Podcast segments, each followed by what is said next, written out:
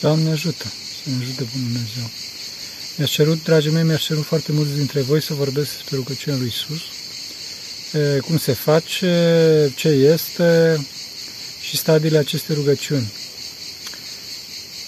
La început, hai să vorbim puțin despre ce este rugăciunea lui Iisus. Foarte multă lume știe, dar nu știe destul despre rugăciunea lui Iisus. Se știe că este repetarea unei formule: Doamne Iisuse Hristoase, miluiește-mă! Spune Sfântul Apostol Pavel, doresc să spun cinci cuvinte cu mintea mea, decât mii cu gura. Cele cinci cuvinte sunt: Doamne Iisuse Hristoase, miluiește-mă! Sunt cinci. În timp, această formulă, care nu este o formulă magică, nu este ceva bătut în cuie, a, a căpătat diferite variante. Doamne Iisuse Hristoase, Fiul lui Dumnezeu, miluiește-mă pe mine păcătosul. S-au mai adăugat: pentru rugăciune preacurată născătoare de Dumnezeu și ale tuturor Sfinților tăi, amin. Ea provine de la rugăciunea vameșului: Dumnezeule, fi milostiv mie păcătosului. Însă, în Sfântul Munte, și noi recomandăm să se folosească formula scurtă, formula clasică, Doamne Iisuse Hristoase, miluiește-mă, și asta datorită faptului că e, este mai ușor de ținut minte, de ținut mai degrabă în minte, pentru că astăzi mintea noastră este foarte bolnavă, este foarte spartă de o mulțime de gânduri, de o mulțime de centri de atenție care îi, îi distrag puterea de concentrare, care atrag, atrag mintea. Deci aceasta este formula: Doamne Iisuse Hristoase, miluiește-mă, însă bineînțeles că noi nu insistăm și nu dăm poruncă cum că ar fi singura formulă care este primită de Bunul Dumnezeu. Ceea ce este primit de Bunul Dumnezeu sau nu este primit de Bunul Dumnezeu este atenția noastră. Deci dacă noi ne rugăm cu rugăciunea sau mintea noastră se împrăștie, mintea noastră se răspândește la diferiți centri de atenție, la diferite gânduri. Din cauza asta, această rugăciune, care este și cea mai propice și cea mai puternică pentru a ajuta mintea să se adune, este și cea mai puternică pentru că odată este ciclică, deci nu avem, nu avem foarte, multe, foarte mulți centri de atenție în ea, în afară de numele Domnului nostru Iisus Hristos. E, și dincolo de asta, în clipa în care se, se întrupe rugăciunea, se vede foarte bine, pentru că dacă, de exemplu, am citit un paraclis sau un acatist, fiind o rugăciune liniară, o rugăciune discursivă, la un moment dat este foarte dificil, mintea începe să zboare, să se ducă prin tot felul de, de alte gânduri și nu ne dăm seama. La sfârșit terminăm paraclisul, ne trezim undeva pe la, prin Australia și nu știm dacă am citit, n-am citit, am citit, dar mintea noastră a fost altundeva. Din cauza asta, în cazul rugăciunii Doamne Iisuse Hristoase, miluiește-mă, în cazul rugăciunii lui Iisus, trebuie, pentru cele mai bune rezultate, unu să ne pregătim puțin înainte, adică să avem o rugăciune spoveditoare, să facem rugăciune spoveditoare către Maica Domnului, către Domnul nostru Iisus Hristos, la către alți sfinți la care avem evlavie. Doamne, ajută-mă pe mine, Maica lui Dumnezeu, ajută-mă pe mine, luminează-mi întunericul, ajută-mă să mă rog ție, să mă rog Fiului tău. Această rugăciune spoveditoare înmoaie inima, încălzește inima și o pregătește pentru rugăciunea lui Iisus. Și prin căldura dată de această rugăciune spoveditoare, în care le mărturisim printre alte și păcatele față lui Dumnezeu, și dincolo de asta ne scoate din mâzga cotidianului, din mâzga multelor griji care ne, ne apasă. Și un alt lucru la care trebuie să, să fim foarte atenți, dincolo de această pregătire, a rugă, de pregătire pentru rugăciunea lui Iisus, este viteza cu care spunem rugăciunea. În principal tinerii, în principal începătorii, o spun foarte repede: Doamne Iisuse Hristoase, miluiește-mă, Doamne Iisuse Hristoase, miluiește-mă, Doamne Iisuse Hristoase, miluiește-mă. Da, sigur, acesta este un lucru care ajută, dar foarte puțin și doar la început, astfel încât să nu se formeze gânduri. După asta, pentru a fi în simțire, rugăciunea trebuie spusă totuși cu o viteză normală, astfel încât să nu apară așa numitul anhos, angst, așa numitul stres, așa numita neliniște.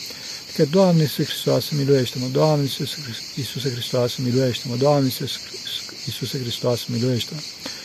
Deci cu o viteză normală, ca și cum ne-am plimbat. Această viteză normală este diferită de la persoană la persoană. Deci nu trebuie să luăm exemplu de lemn pe cineva, ci efectiv să spunem ca și cum am avea o, o discuție iubitoare cu Domnul nostru Iisus Hristos. Așa, de acolo încolo este necesar ca, pe de altă parte, nici să nu spunem această rugăciune prea, prea lent, pentru că la urmă iară se formează gânduri, nu? Iar se formează gânduri și iarăși ieșim afară din, din rugăciunea lui Iisus. Ceea ce este, cum spuneam, este esențial, este faptul să nu se formeze alte gânduri, să nu avem alte imagini e, și auzul minții noastre, mintea noastră să fie închisă în cuvintele rugăciunii. Și după care spun, Doamne Iisuse Hristoase, miluiește-mă, Doamne Iisuse Hristoase, miluiește-mă, eu să mă aud pe mine, mă. Acum voi mă auziți pe mine, la fel și eu trebuie să mă aud pe mine când spun rugăciunea. Și de fapt atenția mea trebuie să fie aici. Aici, deasupra inimii, în coșul pieptului. E, cum spuneam, să, nu, să, să fie foarte, foarte important să nu acceptăm gânduri, să nu acceptăm gânduri, pentru că gândurile în, care, în clipa în care vin îndepărtează mintea de la vorbirea cu Dumnezeu și deci îndepărtează de la rugăciune. Bineînțeles că gândurile acestea pot să vină și sub formă de uh, idei, dar și sub formă de imagini. Niciun fel de imagine nu trebuie primită, oricât de atrăgătoare ar fi, oricât de duhovnicească ar părea, pentru că e, odată se poate întrerupe rugăciunea și, doi, pot să apară tot felul de probleme. E, dacă se întâmplă să avem astfel de experiențe, aceste experiențe, și dacă, dacă aceste experiențe, experiențe lasă o amprentă asupra noastră, asupra cosmosului nostru interior, trebuie să ne spovedim. Trebuie să ne spovedim și să discutăm aceste probleme, aceste experiențe duhovnicești care pot să apară în timpul rugăciunii cu un duhovnic experimentat, cu un ava, cu un părinte experimentat în această problemă. Dacă mintea totuși pleacă și o să vedeți că este imposibil să nu plece la început, atunci cu inimă bună o ducem înapoi. Această inimă bună, această lipsă de uh, tulburare trebuie să existe chiar dacă ne dosădim puțin tel pe noi înșine, chiar dacă folosim puțin partea mânietoare a sufletului, adică nu o să faci treaba asta, o să zici minții, unde pleci, unde te duci, vino înapoi. Atunci cu seriozitate spunem, Doamne Iisuse Hristoase, miluiește-mă, Doamne Iisuse Hristoase, miluiește-mă. Și cu o sforțare uh, duhovnicească, astfel încât să nu ne, totuși să ne pierdem echilibrul, stăm cu atenția concentrată pe rugăciune, pe cuvintele rugăciunii. Asta este foarte atent, să avem acest echilibru al atenției pe cuvintele rugăciunii și să nu primim nimic, nimic altceva. Și în clipa în care mintea se întărește, o să vedeți că mintea o să începe să se, să se, să se răspândească din ce în ce mai rar, pe distanțe din ce în ce mai scurte, până când o să avem o asimptodă, o să avem o asimptodă, cum se spune matematică, o să avem o creștere lină, o stabilizare a minții pe, pe rugăciune și pe comuniunea cu Dumnezeu, pentru că rugăciunea este de fapt vorbirea minții cu Dumnezeu, după lucrare și după rezultate este conducerea lumii. E, lumea de astăzi este în haosul care este pentru că nu există rugăciune. Așa, e, ca să... Ca să e, ne aducem mintea înapoi, cum spuneam, ne dosădim pe noi și ne, ne mustrăm uneori, nu foarte des, și, ca, și să avem grijă să nu cădem în deznădejde, ci oarecum ne punem, ne punem la punct. Cred că asta este expresia cea mai bună. De acolo încolo este foarte bine să facem rugăciunea într-un mediu liniștit, într-un mediu de semi-întuneric, de întuneric, astfel încât să nu avem, cum spuneam, centri de atenție care să mă atragă. Dacă aud ceva, spun ce, ce se întâmplă aici, ce se întâmplă dincolo, ce să știri, și dacă este lumină, mă uit după toate, toate lucrurile și bineînțeles că cel rău, diavolul, ispititorul îmi va spune trebuie să faci aia, trebuie să faci cealaltă, trebuie să așezi lucrul acela în altă parte, să, să repari lucrul respectiv și așa mai departe. Asta este foarte, foarte important, să nu dăm atenție la gânduri, pentru că diavolul va avea grijă că, ca în clipa rugăciunii să ne rezolve chipurile, toate problemele, numai și numai să întrerupe rugăciunea, să întrerupe acest cerc de foc al rugăciunii. Așa, acum, avem mai multe faze ale rugăciunii, mai multe stadii ale rugăciunii. Întâi de toate este rugăciunea orală, pe care o spunem cu gura. Doamne Iisuse Hristoase, miluiește-mă! Doamne Iisuse Hristoase, miluiește-mă! În acest stadiu, care se face în clipa în care avem o muncă de făcut, o, un lucru manual, este foarte bine să, să, să spunem cu gura. De ce? Pentru că altfel mintea pleacă la lucrul pe care îl facem. De care trebuie să spunem cu gura, bineînțeles, avem grijă să nu derajăm pe cineva din jur, o spunem în șoaptă și, și în clipa respectivă o spunem cu gura, astfel încât să avem un cadru duhovnicesc. Și atunci o să vedem că în acel cadru duhovnicesc mintea se întărește foarte bine și ușor nu se înșală. Iarăși, un, un mod foarte propice, un loc foarte propice unde se poate spune rugăciunea este pe drum. Să avem și un metanier cu noi. Metanierul este acesta, da? Un șirac de, de, un șirac de bobiță, este un metanier de o sută. Metanierul ajută foarte, foarte mult pentru că e, folosește cel mai puternic simț uman, simțul care, care generează cele mai puternice senzații la om, care este simțul tactil, pipăitul. Și dacă la fiecare bobiță spunem câte un Doamne Iisuse, Doamne Iisuse Hristos, miluiește-mă, Doamne Iisuse Hristos, miluiește-mă, Doamne Iisuse Hristos, miluiește-mă, o să vedeți că mintea se adună foarte, foarte bine, foarte bine. Iarăși metanierul ajută foarte mult. De ce? Pentru că are un număr. Numărul este un număr fix, de obicei un număr care se divide foarte ușor. Acesta este un metanier de o sută. Sunt și de alte metaniere de treizeci și trei, metaniere de trei sute. Numărul ajută foarte mult astfel încât ne poate conferi o constanță. E, Dumnezeu nu este comerciant și deci nu, nu există o relație că fac atât, am dat atâta. Nu, nici vorba. Dumnezeu este Tată, nu? Dar e, numărul ne, ne asigură depășirea e, paraziților dinăuntru nostru, e, acestui caracter schimbăcios al omului după căderea lui Adam. Adică astăzi am chef, mâine n-am chef și dacă spun că în fiecare zi fac trei sute de Doamne Iisuse, trei sute de Doamne Iisuse înseamnă zece minute, din cauza să spun numărul acesta, în clipa respectivă o să am un e, cadru constant, că tu ne fulgeră în fiecare zi, o să fac trei sute Doamne Iisuse și această obișnuință bună mă împinge foarte, foarte, foarte bine înainte. Deci am spus că rugăciunea orală se spune atunci când lucrăm ceva, pe drum, în șoaptă, bineînțeles să nu derajăm pe cineva, și cu metanierul. Acest lucru se face și în clipa în care facem canonul la, în camera noastră, la chilia noastră, tot cu metanierul și atunci putem să facem și metanii mici, cruci. Doamne Iisuse Hristos, miluiește-mă, Doamne Iisuse Hristos, miluiește-mă, Doamne Iisuse Hristos, miluiește-mă, Doamne Iisuse Hristos, miluiește-mă.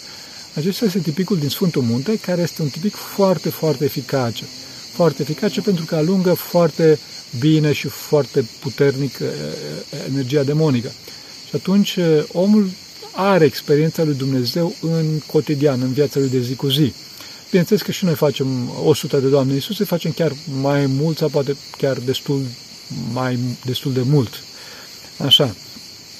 E, iarăși, ceea ce este foarte, foarte important este faptul că e, e, rugăciunea, dincolo de numărul pe care îl avem în fiecare zi, putem să facem în clipa în care avem un timp liber.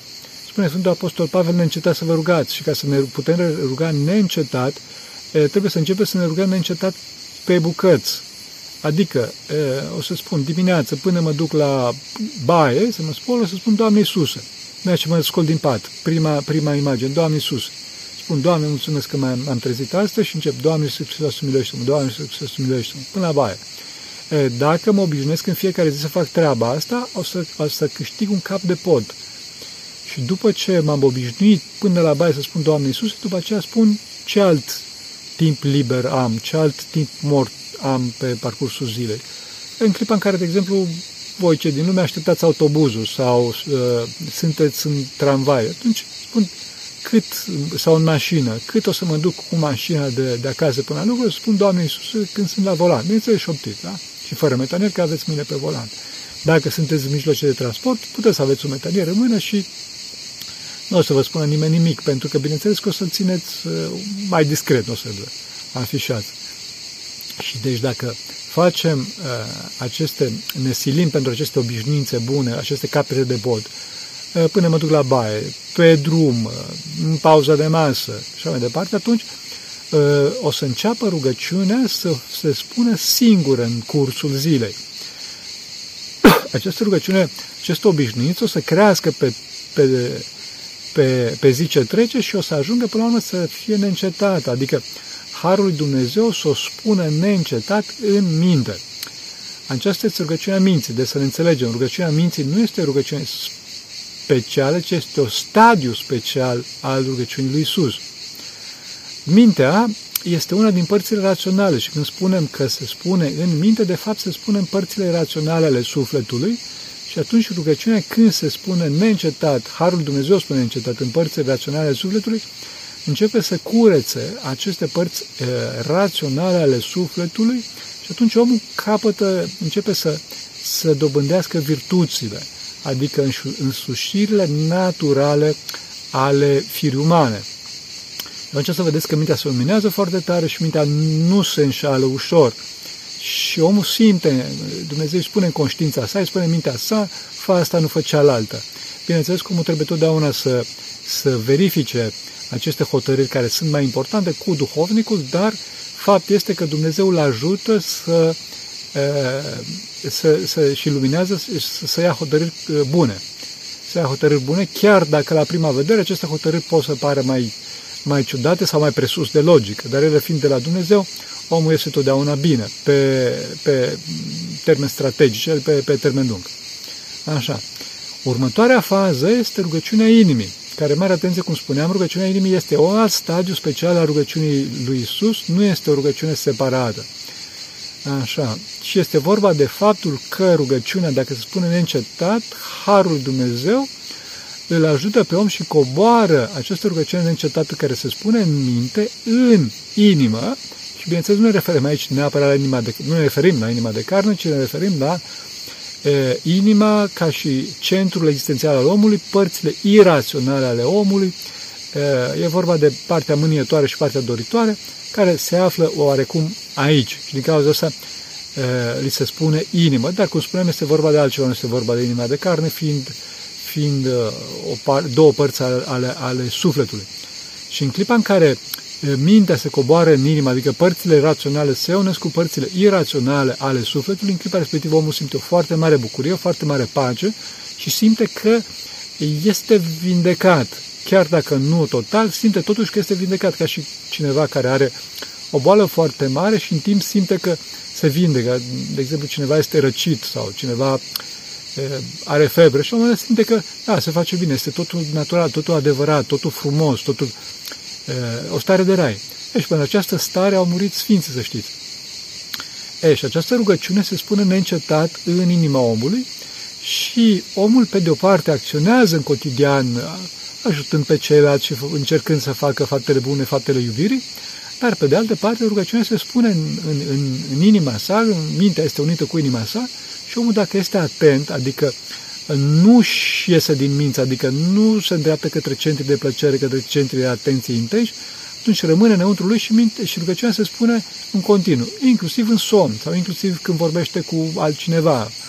E, în clipa respectivă, e, rugăciunea, cum spuneam, se spune neîncetat în, în minte și asta, asta este, de fapt, unirea dintre... dintre părțile sufletului care sunt sfâșiate, sunt rupte de căderea lui Adam și astfel omul își recapătă vindecarea, își recapătă starea împărăției cerurilor, despre care a spus Domnul că este înăuntru nostru și că această stare crește foarte mult în timp. Asta e, cum spuneam, e o bucurie foarte mare, o iubire foarte mare față de toți, vede pe toți buni și mai ales simte o siguranță față de Dumnezeu cel ceresc. Credința lui nu mai este o credință abstractă, dacă doriți, cred într-un Dumnezeu, da, e foarte importantă și asta, capitală, dar este vorba de credința vederii, adică, da, eu cred în Dumnezeu pe care l-am văzut, pe Dumnezeu din inima mea, care este e, dincolo, de, a, de, a, dincolo de, de exprimare și dincolo de îndoială. Omul este sigur și pentru asta au murit, au murit sfinții, au murit martirii. E, Deci începând, începând de la rugăciunea cu gura, de la silința noastră, Doamne Iisuse Hristoase, de la lupta cu gândurile și ajungând până la rugăciunea inimii, acesta este drumul, drumul nostru. Și asta trebuie să facem toți. Și să nu spuneți că n-ați câștigat nimic în rugăciune oricând ați face-o, că ce este mai frumos decât a fi și a vorbi cu, cu însuși Domnul nostru Dumnezeu. Deci faceți rugăciunea și nu ascultați pe diavolul care vă spune opriți-vă că n-ați, n-ați câștigat nimic. Totdeauna veți câștiga. Doamne ajută!